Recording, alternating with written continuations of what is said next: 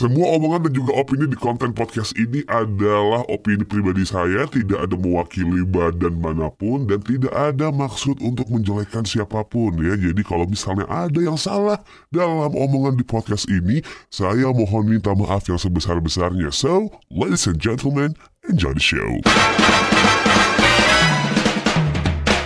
Nah, em, sekarang bakal ngobrol sama Umar Hain di salah satu eh, coffee shop ya di Jogja. Nggak bakal disebut gara-gara nggak ada sponsor, kopi kudu bayar di sini. Lumayan juga ini. Lebih dari 30 ribu yang ngeluarin duitnya di sini ya. Cuman buat ngecas sama ngobrol. Hah? Idemu ke sini, idemu Gak apa-apa, gak apa-apa. Oke, Mar, apa kabar Mar? Baik, baik. Eh, anyway Mar, em, setelah di Jogja kita belajar ya bikin eh, apa namanya materi baru, akhirnya album jadi gitu. Ini emang di plan dari cukup lama emang harus bikin album apa kayak oh oke deh ngalir dari single akhirnya jadi beberapa lagu akhirnya album gara-gara kan udah main di mana-mana nih gimana? Enggak sih, emang dari kalau materi album sendiri itu udah ada dari 2017 pertengahan. Karena emang nggak tahu sih, beberapa orang menyebutnya itu cepat, tapi aku sendiri tuh ini agak terlambat. Kalau bagiku momen perilisannya udah agak terlambat. Karena materi udah kelar dari 2017. Hah?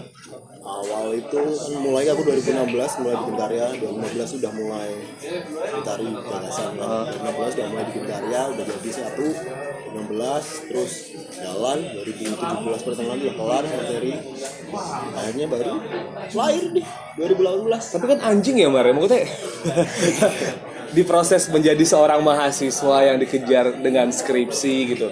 Sempet-sempetnya bikin lagu gimana ceritanya Mar? itu tuh aku tuh sebetulnya kuliah itu tiga tahun pertama tuh udah kelar. Oke. Nah, yang nggak kelar itu kan skripsi yang emang oh, tunda dulu. Ngapain sih skripsi? Gitu. Cepat-cepat lulus buat apa? Akhirnya ya aku mencari ya sembari kerja sembari ini mencari kesenangan nah, bikin project ini. Oke. jadi udah udah nggak ada kuliah sebetulnya. Tinggal Oke. skripsi aja. Artinya secara akademis sebenarnya Umarnya tidak bodoh ya. kayaknya kayaknya aku perlu coba juga ini IPK aku kumlot sih Nah, kumlot IPK. 3,52 Tapi dianggap kumlot nggak? Enggak, Enggak kan? tahun. Masa studi kan? tahun lebih ya gimana masa studi kan. Iya. Nah terus gini nih Mar, Em, nggak sempat kepikiran buat nyari jasa olah data gitu kayak udahlah biar lulus nyenengin hati orang tua gitu pada saat itu ya. Atau memang karena hidup di Jogja keras, Hmm. amer tiap bulan naik harganya. Kali skripsiku waktu itu agak agak niat sih sebetulnya awalnya ide awalnya itu niat. Karena aku bahas album Bali tolak reklamasi album Bali bergerak. Hah? album kompilasinya anak-anak Bali itu yang tolak reklamasi. Aku ke Bali terus interview sama Afikula sama Stress terus manajernya ketemu juga di Gisland terus Agli Bastard ya. Ketemu mereka dan akhirnya proses minggu di Bali balik sini tidak digarap Tidak digarap. setelah satu tahun kemudian baru baru di- diolah karena ya orang tua sudah mulai khawatir gitu Ya. kan nah, lulus kurang Ah. akhirnya alhamdulillah Alhamdulillah akhirnya lulus ya dengan IPK yang lumayan bagus tapi apalah arti selendang. selendang itu karena kalau nggak kumlot bisa pinjam teman ya. Betul. selempangnya Betul. Perusahaan juga tidak melihat kumlot apa tidak karena akhirnya daripada kumlot jadi teller sama aja ya. Oke, Mar. eh, terus kita ngomongin soal eh, pilihan menjadi seorang musisi nih. Sebelum kita bahas ke album ya. oke Eh, banyak yang bilang Jogja ini jadi kota yang jebakan gitu. Orang berkarya di Jogja jadi musisi lah akhirnya ujungnya bubar juga dan nggak nggak dikit gitu musisi yang bubar. Banyak banget. Banyak banget kan? Nggak perlu disebut ya di sini ya. Ah, maaf saya bukan uh, adminnya anti musik Jogja ganti masyarakat. Saya perjelas di sini. Em, ada muncul ketakutan itu nggak sih Mar awalnya? Eh, dulu emang aku kan bikin band. Ah. ya aku bikin band gitu. tapi yang nggak pernah berhasil itu ya? Gak pernah berhasil. Ah. bikin karya kan bikin lagu udah bikin lagu udah bikin. Udah masuk ke kamarnya ya siap. Gak jadi bubar bubar bubar. Akhirnya sendirian kan. Kalau sendirian mau bubar gimana? Paling bubar bubar sendiri. Paling ya malas main ya udah. Gitu. tetap pengennya ya tinggal main lagi gitu aja. Jadi kayaknya nggak mungkin bubar sih kalau proyek sendiri ini tinggal serius atau enggak gitu aja. Oke, nah akhirnya memulai untuk meng- eh, memikirkan kalau misalnya ini adalah satu hal yang bisa diseriusin. Nemu titik itu di mana sih? nemu titik itu ya. Karena serius atau enggak itu kalau aku sadar memang ini berkaitan perkara dengan keuangan Ah. ketika dulu awal-awal memang aku aku sadar band-bandan di awal itu nggak bisa langsung bisa menghidupi. Ah. aku masih kerja sana sini untuk menghidupi band-bandanku tapi setelah setahun aku udah mikir aku nggak bisa ini terus nggak boleh juga buat Hmm. apa gitu akhirnya aku harus menemukan cara supaya musik paling nggak bisa hidup dari musik itu sendiri Iya, ah. nggak boleh lah aku misal penghasilan ini untuk musik untuk musik itu sendiri Ah. orang-orang bilang itu investasi lah investasi lah investasi bodong kayaknya Ah. Kayak gitu terus Returnnya nggak tahu iya kapan. ya kan? makanya akhirnya aku pikir ah, ini harus menghasilkan lah karena ketika itu udah mulai hasilnya udah mulai yakin bahwa ini bisa jadi jalan ya udah aku terjun lebih dalam lebih serius lagi dan akhirnya berani lah bikin album berani itu gitu ya. Nah, em, mungkin eh, banyak orang yang agak-agak lumayan ketohok dengan lagunya Umar yang pertama. Bukannya jadi background ini ya, Umar nggak main di hip hop anyway. di Jogja kita belajar, Bar. Em, itu kan jadi awal munculnya seorang Umar Haen ya. Biasanya kalau orang mungkin mengenal Umar sebelum-sebelumnya, eh, buat introduction juga, Umar ini lebih jadi seorang jurnalis musik pada saat itu. Sampai sekarang masih ya? udah Oh udah nggak?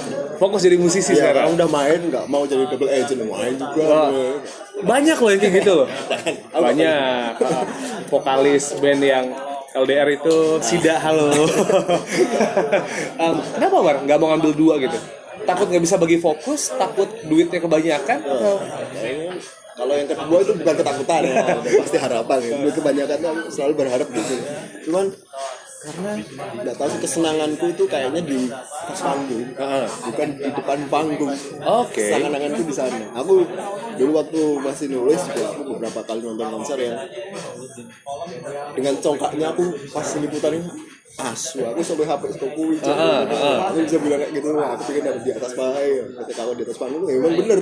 Aku udah gak pengen lagi untuk Oke. liputan nuliskan performan kayak gitu. Entah kenapa aku lebih merasa akhirnya merasa kayak I was born as a rock star gitu kan. Freddie Mercury kayak band apa ini yang ditonton? Nah terus kan oh enggak ayo ayo. Ntar jadi iklan kopi dibikin nama Shitlicious Hai Alif. Oke mau nyebut banyak orang.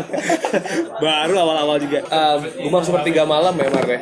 Uh, dari judul aja kelihatan gitu. Kalau ini emang sebenarnya kayak ada pikiran-pikiran yang keluar di sepertiga malam. Entah itu di awal atau itu entah di akhir gitu. Um, emang ini diwujudkan dari keresahan-keresahan yang muncul apa atau fenomena-fenomena yang dilihat pas tengah malam atau gimana sih ini? Jadi album ini memang keseluruhan aku bikin ketika sepertiga malam. Jadi sepertiga malam itu dari usia 22 entah kenapa selalu berat. Ah. kamu ngerasain juga nggak? Ya, uh, Usia 22 mau beli Amer susah, ya kan? Lihat masalah ya aku rasa di usia 22 dari mulai yang gelisahan pribadi menyoal hidup mau ke mana dosa urusan dosa ya kan, urusan kerja urusan asmara semua tuh kayak tumpah ruah di usia 20 mulai dari usia 22 akhirnya aku jarang sekali tidur cepat. Hmm. dan selalu bergadang selalu bergadang kayak gitu. Dan aku menyadari satu hal ternyata di momen itu itu tuh kayak ingatan dipertajam kegelisahan dipertajam marah juga makin makin marah kayak gitu di momen di sepertiga malam itu. Akhirnya banyak yang tercipta di situ. Kayak ketulis lah atau main gitar juga. ih kok asik nih suaranya itu akhirnya di situlah itu hampir semua semua lagu emang tercipta di situ Oke, gumam sepertiga malam itu akhirnya munculnya dari emang dari tengah-tengah malam gitu ya. Tadi ada sempat juga ngomong eh, momen-momen dosa gitu. Tahajud ini sepertiga malam nih. Karena kan gini ya, sepertiga malam kepikiran dosa em, buat yang kepercayaannya Islam tuh kepikiran untuk eh, sholat tahajud, sholat tobat. Tidak ada main eh, maksud untuk senasib dengan tretan muslim dan juga coki pardede ya. Cuman mau make sure aja nih maksudnya sepertiga malam ketika kepikiran dosa tuh ada sempet kayak wah waktunya juga buat mendekatkan diri dengan Tuhan nih sialnya enggak karena gimana ya ya itu kan nasihat orang tua di rumah kalau seperti malam itu ya tahajud nih gitu kayak gitu. Dan itu tuh ingat tapi ketika aku mengalaminya seperti malam itu belum tidur nggak bisa tidur. Nggak bisa tahajud kan Ya. harus tidur dulu kan kan enggak gitu. Dan di situ emang gimana ya kepikiran dosa aja kepikiran aja. Kayak aku tuh masih menggali lagi nilai agama itu tak pelajari Heeh. cuman aku belum siap untuk melakukannya karena beragama itu banyak tanggung jawab nah, kayaknya aku masih terlalu muda untuk tanggung jawab yang sangat berat Iya. ini bro kayak oke. gitu loh akhirnya wes lah jangan segitu gitunya dulu gitu Ah. takutnya ntar malah di Instagramku isinya semua Eh, Indonesia tanpa pacaran. iya jadinya malah bahaya itu Oke. jadi berkarya Betul. Eh, Mar, langsung kita straight to the point deh ngomongin soal album Gumam Seperti Tiga Malam. Ini sudah bisa dicek eh, rilisan dari Akik Records, ya, udah bisa dibeli di sementara masih online, jalur, ah, online. Eh, Japri ya. Ini dapat jatah preman. Eh, packaging pertama ini seperti mengingatkan sama kertas-kertas yang biasa dipakai sama aktivis-aktivis yang anti kertas baru gitu. Em, kita ngomong zero waste, Zero waste, ya. ada manajernya Umar sih ada kita juga.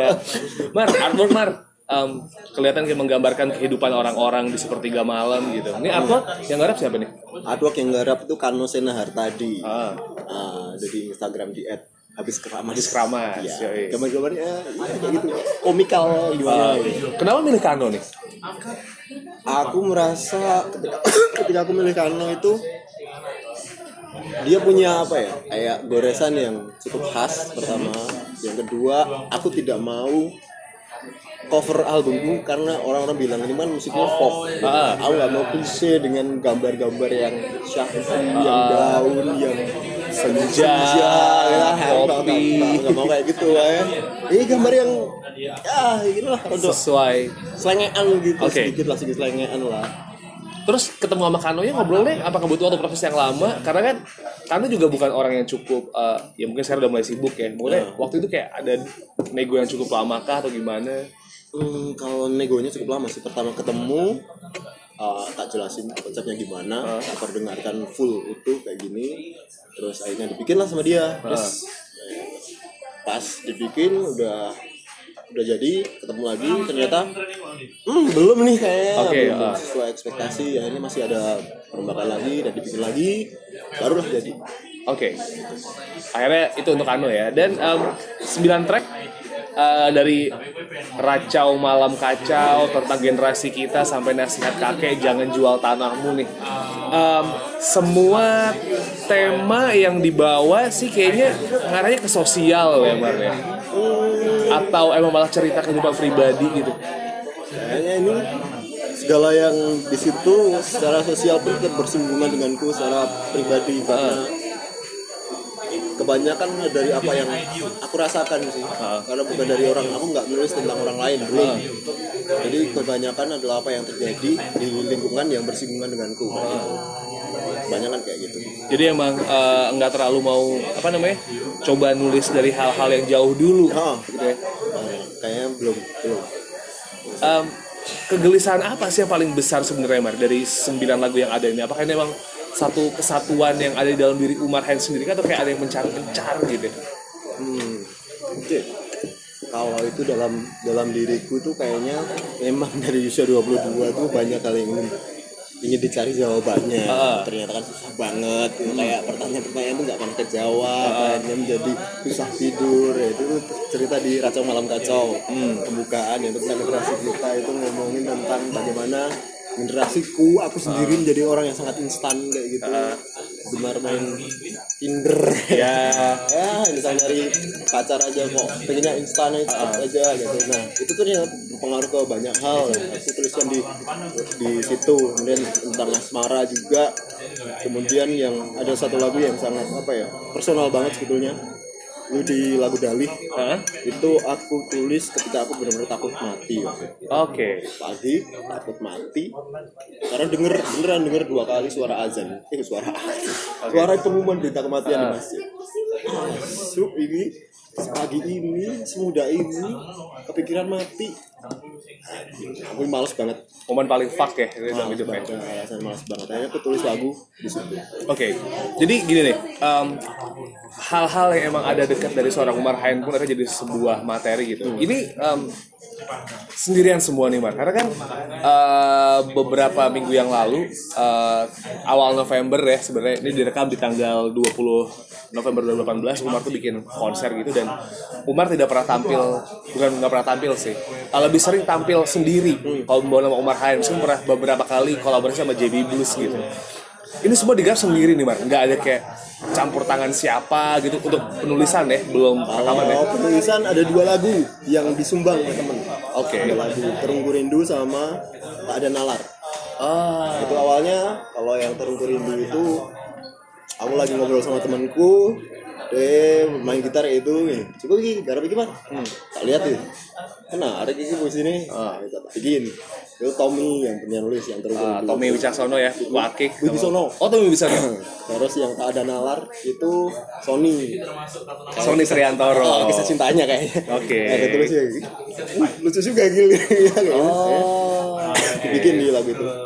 Tapi dua lagu lainnya itu cerita tentang kampungku sih. Aku memang Oke. banyak. Aku punya apa ya kayak long hate relationship lah karena karena aku tuh mencintai kampungku tapi di saat sama ya aku benci juga dengan situasinya. Dan tapi yang paling pasti di antara cinta dan benci itu aku selalu memikirkan kampungku gitu oke. nggak bisa love itu lagu yang soal kampung itu adalah? Bisa kampungku. Kisah kampungku sama yang nasihat kakek. Nasihat kakek oke kita ngebahas soal kampung nih. Umar hasilnya adalah aslinya sorry, Temanggung. Temanggung. Kota yang gimana sih emang Temanggung? Karena kan gini ya Temanggung itu cuma jadi perkara lagu-lagu bercandaan Temanggung. Udah deres habis itu udah selesai sama terkenal sama jualan tembakau gitu. Sama si titik puspa sih itu yang terakhir nggak tahu dia bangun apa enggak gitu. Em, Temanggung itu kota yang gimana sih Umar sampai akhirnya jadi inspirasi buat tulis dua lagu gitu. Temanggung itu cukup apa ya, sepi. Karena nggak ada kehidupan anak muda ya cukup boring di sana. Indomaret Point adalah tempat nongkrong paling mewah ya. Enggak juga sih. Akhirnya di situ memang aduh aku punya masa satu masalah bagiku itu masalah krusial ketika anak-anak mudanya tuh nggak betah di kampung. Heeh. entah kenapa impiannya impian kota yang terbangun oleh TV dan sinetron. Oke. Heeh. gue ingin pergi kota kayak. Itu yang menjadi apa ya? Kenapa sih kayak gini? Ada apa sih? Itu yang menjadi, menjadi dasar aku menulis kisah kampung itu. Terus yang kedua itu di kampungku itu aku sering banget denger cerita misalnya. Impian-impian itu membuat seseorang menjual tanahnya. Oke. Sering banget. Misal yang paling sering adalah aku pernah denger ini dan nyata kejadian nyata di dekat kampungku itu ada bapak itu pengen anaknya masuk TNI Oke, polisi sih waktu itu oke. Jadi aparat lah ya intinya ya. iya jadi aparat. Itu harus bayar 350 juta. Oke. dia jual tanahnya. Hmm. terus ternyata keterima. Udah dijual ya. Keterima. Katanya ada yang bayar lebih besar Oh, Oke. kayaknya kan dibelikan lagi Heeh, heeh. belikan tanah lagi Ah. itu cuma coba ah, gak ada yang setengahnya gitu dari apa yang dia jual kayak gitu nah impian-impian kayak gitu kayaknya Wih, salah ini pemaknaan kita sebagai orang desa itu salah ini gitu. Gimana sih kita mau hidup di kampung itu kayak gimana, bagaimana kita berdaya kayak gitu. Ini iya sih ya, makanya jadi kegelisahan sih. Dan aku pun nggak bisa nawarin solusi. Bahkan dia membuat karya aku nggak bisa ngasih solusi. Tapi membagikan aja kegelisahan biar band ini itu jadi kegelisahan gitu loh. Enggak Ya. dianggap bukan masalah gitu. Hmm, bukan jadi hal-hal yang mah dengan orang ya wajar sih karena demi anak gitu-gitu ya. Biar enggak gitu. gitu. Oke, itu soal Temanggung. Tadi juga em, kita ngelihat soal tentang generasi kita racau malam kacau tuh gimana. Umar sebenarnya kejebak di usia-usia tanggung ya menuju dewasa, kata Heeh. orang ini. terjebak di monoman apakah harus menjadi pekerja yang sesuai dengan gelar kerjaan atau gimana. Tapi gini Mar, dua lagu ini kan sebenarnya dari judul kelihatan nih kayak oke kegelisahan-kegelisahan dan melihat anak-anak yang usianya eh, mungkin kelahirannya di atas 97 mulai 91 sampai dengan 95 nih sekarang. Ngeliatnya gimana sih? Personalnya? itu memang usia-usia aku aku sendiri meng- mengalami bahwa entah kenapa ya kayaknya bener sih kata-kata orang generasi milenial itu generasi yang malas generasi yang generasi yang nggak nggak suka berjuang dengan keras kayak gitu dan sok-sok ngide nggak main ini tapi emang bener dan walaupun banyak apa ya sisi positif sisi negatifnya oh yang aku tuang di situ memang sisi negatifnya gitu lah yang aku rasakan sendiri bahkan ketika kita tuh kan kita ya kita ya. Ah, Mungkin kita. kita kita Ya, sebentar gitu ya. I'm still 25, please. kita kan generasi-generasi yang sebetulnya nggak ingin kerja tetap kan Benar, benar. Gitu. Makanya itu juga sih kayaknya mendorongku menjadi orang yang ketika, ketika kemarin gue minta udah kenapa PNS lah ya Ah, Aku cerita bilang sama dia Silah Ah. Kalau aku daftar sekarang Hanya ada dua kemungkinan Menyesal dan menyesal ya. Menyesal pertama karena Karena ketika Aku keterima Aku akan bayangkan Aku akan menjadi PNS yang membayangkan diriku menjadi musisi Oke. Gak apa-apa ya perasaan Ya. itu ah, ah. Menyesal kedua Aku udah serius ya daftar Udah ini Udah tes Ternyata gak keterima Oh, oke. Penyesalan, penyesalan semua Lu udah tiba-tiba orang tuh juga jual tanah. terima atau enggak ininya penyesalan semua bahaya tuh Oke, Em, artinya permasalahan-permasalahan hal yang ada di personal itu tuh diangkat semuanya di sini. Di Jogja kita belajar sebenarnya udah sempat diobrolin dulu eh, masa-masa masih kerja di radio ya soal anak-anak muda Jogja yang ya mencari kos Las Vegas, ya kan, Tinder swipe kanan bungkus gitu. Gini man, Em, ketika akhirnya hal-hal eh, yang ada di sekitar itu tuh diangkat, biasanya kan menjadi hal yang sangat mudah ya untuk dituangkan. Apalagi em, di beberapa di lagu yang pernah didengar mungkin bukan bahasa-bahasa yang cukup berat yang buat diangkat gitu. Penulisan liriknya emang secepat itu ke dalam semalam satu jadi semalam satu jadi gitu. Lirik doang ya belum belum soal musik ya. Beberapa kali dalam kasus penulisan itu memang cepet sih. Beberapa kasus di beberapa lagu ini kayak ketika udah nemu gagasannya ya moodnya jadi nih set, cepet malah jadi gitu. Biasanya kayak gitu. Tapi yang yang sulit tuh ya kadang menemukan kemauan dan gagasan ini kadang nggak muncul sekali waktu tapi aku sangat sangat menghargai apa ya? Spontanitas. Ah, aku dalam film karya itu kadang spontanitas itu nggak bisa kebeli tuh. Ya benar. Terus nulis. Nggak bisa terulang nih kayak gitu. Dan akhirnya aku menghargai lebih banyak yang sifatnya spontan. Oke jadi emang lebih banyak spontan ya di album lebih ini? banyak spontan. Oke. karena hal itu juga yang aku suka dari spontanitas itu adalah kalimat-kalimatnya tidak terlalu apa ya? Aku merasakan ini bahasa bahasa tutur bahasa yang asik aja gitu bahasa yang nggak perlu mengerjitkan dahi terlalu sih ngomong apa sih? Karena memang aku merasa musik itu juga pesan. yes. Ketika pesan ya, ya pesan yang baik ya yang sampai. Kayak gitu enggak enggak pesan yang buat orang umet-umet gitu Oke. Ya, walaupun semoga sih aku dengan pesan yang terbungkus dengan apa ya dengan enak ini nggak membuat orang merasa di, dilecehkan. Kuping Oh, aku sih oke, lagu bukan oke. banget lah. Kayak gitu Tapi gini Bar, seperti pikiran buat bikin lagu yang bahasanya berat nggak? Misalnya kayak lagu yang sulit ditafsirkan. Gampang gini nih, em, lagi banyak sampai detik ini ya, bahkan banyak orang masih membahas soal lirik dan arti dari lagu. Kayak contoh ambil simpelnya bahas bahasa guna manusia. yang beyond our imagination gitu nih lagu. Seperti pikiran buat bikin lagu yang kayak gitu nggak sih? entahlah ya mungkin sejauh ini mungkin belum karena terkadang tuh aku dengerin lagu yang aku tuh merasa beberapa lagu yang ku denger ketika mendengarkan lagu yang kesannya tuh kayak memaksakan diksi gitu loh. terus keserap kali dan aku tuh jengkel Ah, kayak kata tuh kayak udah dibentuk loh ah Oke. oh, misal di oh akhirnya dia menggunakan kata belakang a a dan belakangnya oh nggak peduli makna apa yang penting enak aja kedengaran gitu. Bagiku asu ini lagu ngomongnya apa sih? Gitu. Nah, oke. aku tuh kesal kayak gitu. Tapi nggak tahu. Sih kalau yang model-model kayak gitu kayaknya enggak sih. Belum ya? Enggak atau belum nih? nggak tahu. Enggak tahu. No offense ya, maksudnya kalau ada partner di mana em, misalnya Putih Citara dengerin Asteriska Iga Mas Ardi, no offense, liriknya bagus. Cuman saya susah mencernanya aja. Begitu. Enggak ya, enggak ya. Peace Juni Record, peace. Ampun Juni Record ya. Ampun, Anda orang besar sebenarnya saya tidak punya uang. Terus nih, eh, Mar, juga soal eh, la- em, sosok seorang, seorang Umar Hain sendiri gitu yang apa ya bisa dibilang sih lebih tampil sendiri Eh, tidak pernah kepikirannya kayaknya ini kayak butuh nambah personel nih. Just like misalnya gini kita ngeliat Jono terbakar kalau di Jogja ya awalnya juga sempat tampil sendiri tiba-tiba sekarang eh, bikin format dia tampil sendiri bertiga dan juga ada konsep full band gitu. Eh, memutuskan untuk sendiri ini bakal sustain sampai besok besok Umar Hain atau kayak hmm, mungkin ada tambahan-tambahan gitu. Enggak? Aku mikir Morhain itu adalah apa ya unit yang cair. Dia itu cair dan dia tidak akan terbatas oleh genre. Oke. Karena aku bisa main kayak gini terdengar seperti itu orang menyebutnya folk. Itu karena keterbatasan yang aku punya hari ini. Aku nggak nggak nggak tahu nih besok mau kayak gimana. Aku masih belum tidak pernah membentuk apa ya mengkotakkan musikku sendiri untuk ini folk ini aja biar di, di ini jadi cemilan orang-orang yang ini aja. Nih aku nggak kayak gitu. Ada kemungkinan karena aku tuh menggemari rock sebenarnya oke. Ada kemungkinan misal album depan aku bakal membuat format yang baru benar baru main elektrik main colong efek ya. nggak tahu juga. Karena banyak kemungkinan di dalam memarahin hmm, cuman dan aku sejujurnya hari-hari ini sudah mulai sepi ya mulai sendiri. Oke.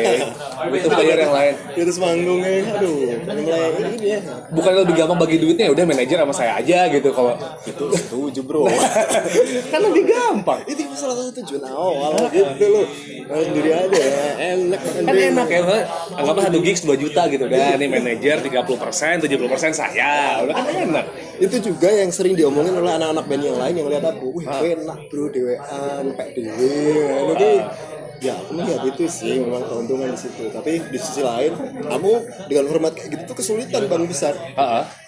Bang besar tuh besar banget aku sendirian duduk. Waduh ya itu dari visual aja nih. Pertama berat juga kemudian membangun atmosfernya juga kesulitan. Makanya ketika panggung besar aku kadang kadang ingin menolak atau kalau enggak mengajak beberapa orang. Oke. Depan mungkin bakal kayak gitu. Tapi gini nih man Em, ketik Umar Hain menilai eh, Umar Hain sendiri ya ketika di atas panggung sendiri ya Ngeliatnya gimana sih Mar? Apakah karena tadi kan ngerasa kayak kalau sendirian sepi gitu terus kalau misalnya eh, apa namanya kalau panggungnya gede tuh kayak wah kopong kayak batang kokang dikocok beberapa kali kopong gimana? kalau aku sendiri memang aku melihat tuh aku paling maksimal dengan formatku sekarang adalah panggung-panggung yang dekat Oke Kerap. jadi ada interaksi aku merasa di situ itu tempatku lah kayak gitu lah. Ini kandangku lah kayak kayak gitu. Tapi ketika dengan panggung yang tinggi misal penontonnya ada ininya berdiri waduh pusing juga. Ngajak interaksi jauh kadang nggak kelihatan juga orangnya mukanya kelihatan gelap gitu kan.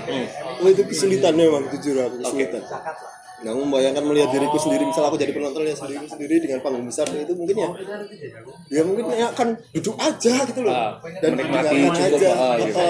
Karena sulit juga pengen goyang ya piye. Oke, balik ke album begini, Mar. Em, nyindir banyak pihak udah cukup ya. Proses pembuatan album sendiri nih, eh, 9 lagu, rekamannya berapa lama kah? Karena kan, Iya, tadi Umar bilang sendiri sebenarnya eh, buat proses penulisan lagu itu cepat, tapi butuh waktu setahun buat apa ya recording dan yang bla bla blanya dengan perintilan dari pre-production sampai post production gitu. Berapa lama sih, Mar?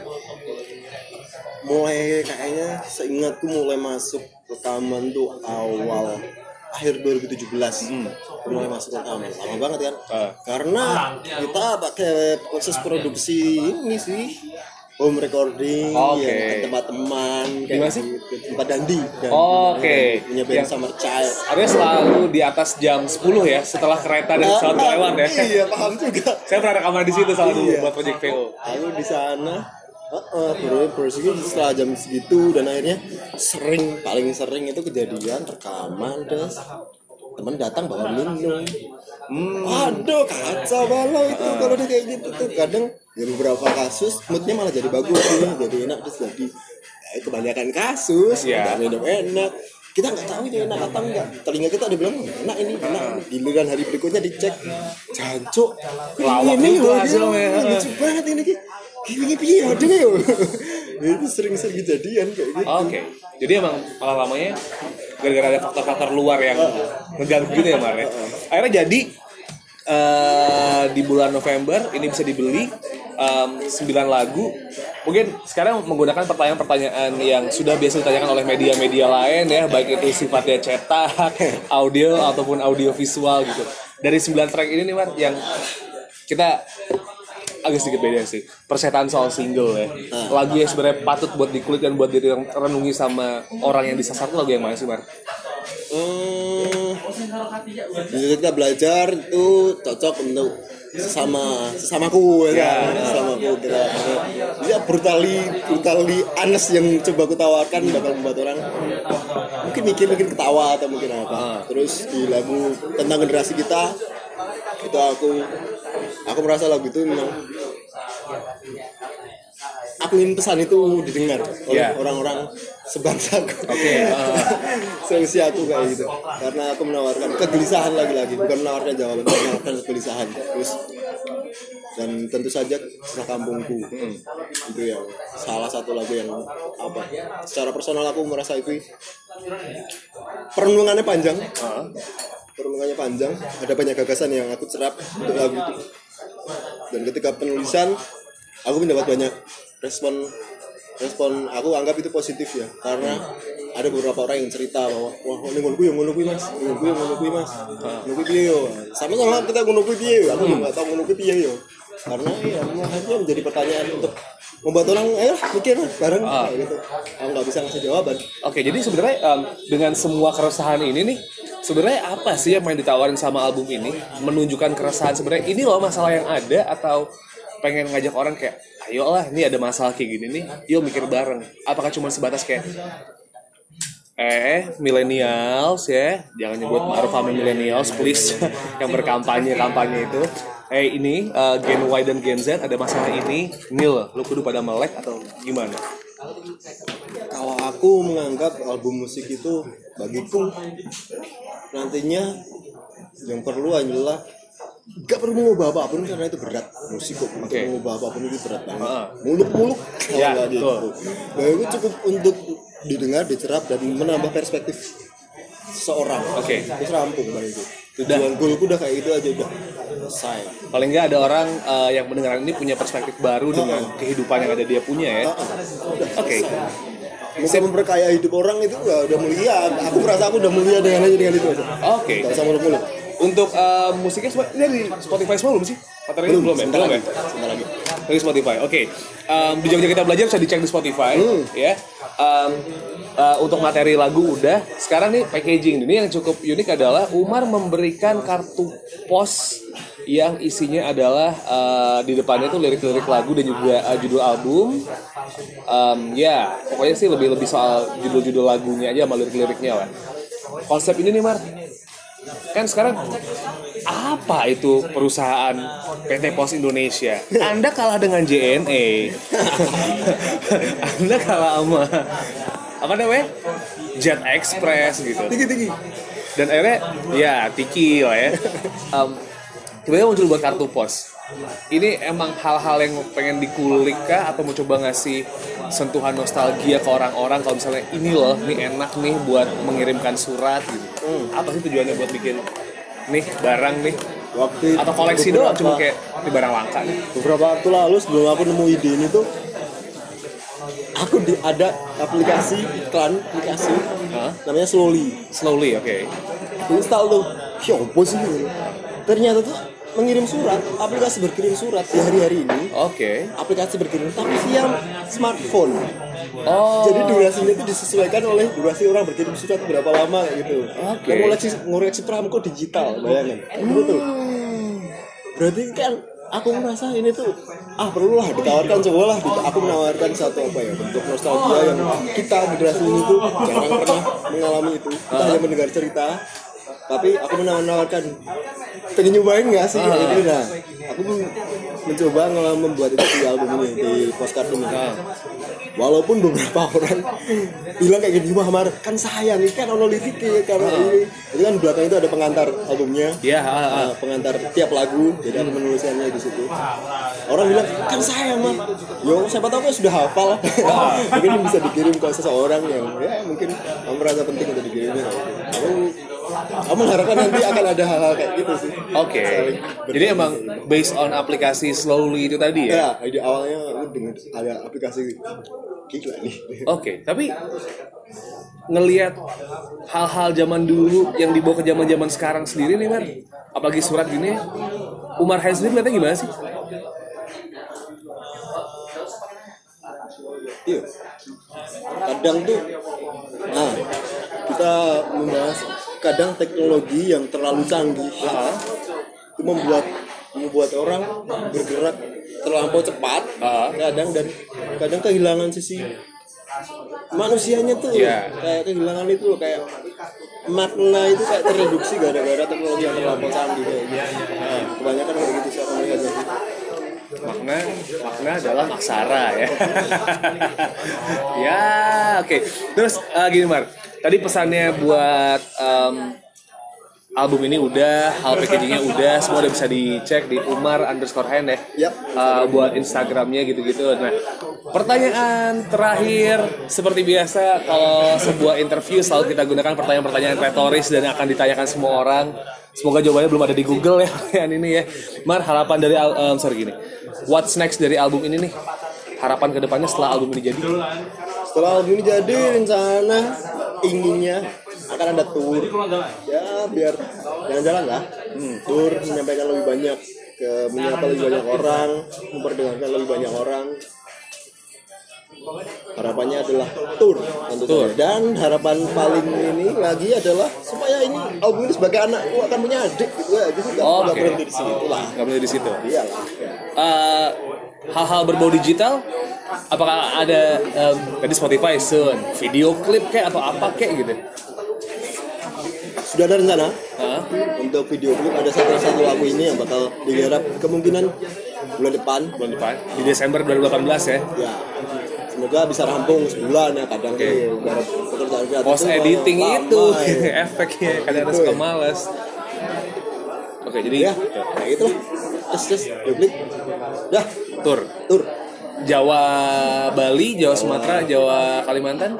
Jawa Bali Kalimantan lah. Jawa Bali Kalimantan Sumatera juga lah. Rakus kalau bisa semua. Rakus kalau bisa semua ya? Ah. Oke, Mar. ya. Terakhir, terakhir terakhir mulu kayak kayak janji. Pemilu anjing. Dan nih, um, point of view terakhir nih Amar ya, uh, soal semua materi tadi udah. Uh, lebih ke orang-orang yang denger musik nih. Sekarang kan orang pada sibuk ngebahas musik bagus, indie, main, uh, mainstream, apalah yang disebutnya itu. Satu pesan deh soal kondisi musik dari perspektif kemarahan sendiri tanpa omongan-omongan yang retoris ya mari apresiasi apa point of view Hmm, bagiku musik bagus, musik jelek itu emang ada. ah, Nggak, nggak bisa di nggak bisa dihilangkan juga. Tapi bagi musik yang baik itu musik yang tidak tidak selesai ketika kita mendengarkannya. oke Ada perenungan setelahnya, ada pertanyaan yang ditawarkan setelahnya atau gagasan yang ditawarkan setelahnya. Musik selalu kayak gitu. selalu ada pesan yang di belakang itu ya oke Aku nggak nggak bisa melihat musik hanya menjadi musik yang menghibur. Aku nggak bisa melihat kayak gitu sih selama ini. Makanya ketika aku mendengar musik, aku akan melihat liriknya seperti apa yang ngomong ke opo sih. Nah, kalau aku lihat, aku selalu seperti itu. Jadi ini semoga pendengar juga bisa berlaku seperti itu. jadi Justin Bieber seperti itu bukan musik yang bagus ya Mar ya Bagiku nggak. oke kalau yang liriknya ribet kayak guna manusia tadi gimana Mar Aduh, aduh ini dengerin ya. gimana Mar Aku nggak suka bunda manusia. nggak suka Nggak suka. tapi di album Typhoon ada yang suka Eh, nah pun ada yang apa ya? Ada beberapa ada yang ada yang suka aku. Tapi bunda manusia jelek. Sorry. oke Jelek. Bukan saya ngomongnya Bapak Iga ya. Maaf banget kalau Bapak Iga. Bukan saya yang ngomong. Oke, Umar Hayan thank you so much uh, buat dengerin podcast. Once again rekaman di sebuah coffee shop bareng sama uh, meja-meja yang lain. Kalau ada suara yang masuk, ya maaf lah ya. Bukan di studio profesional. Thank you.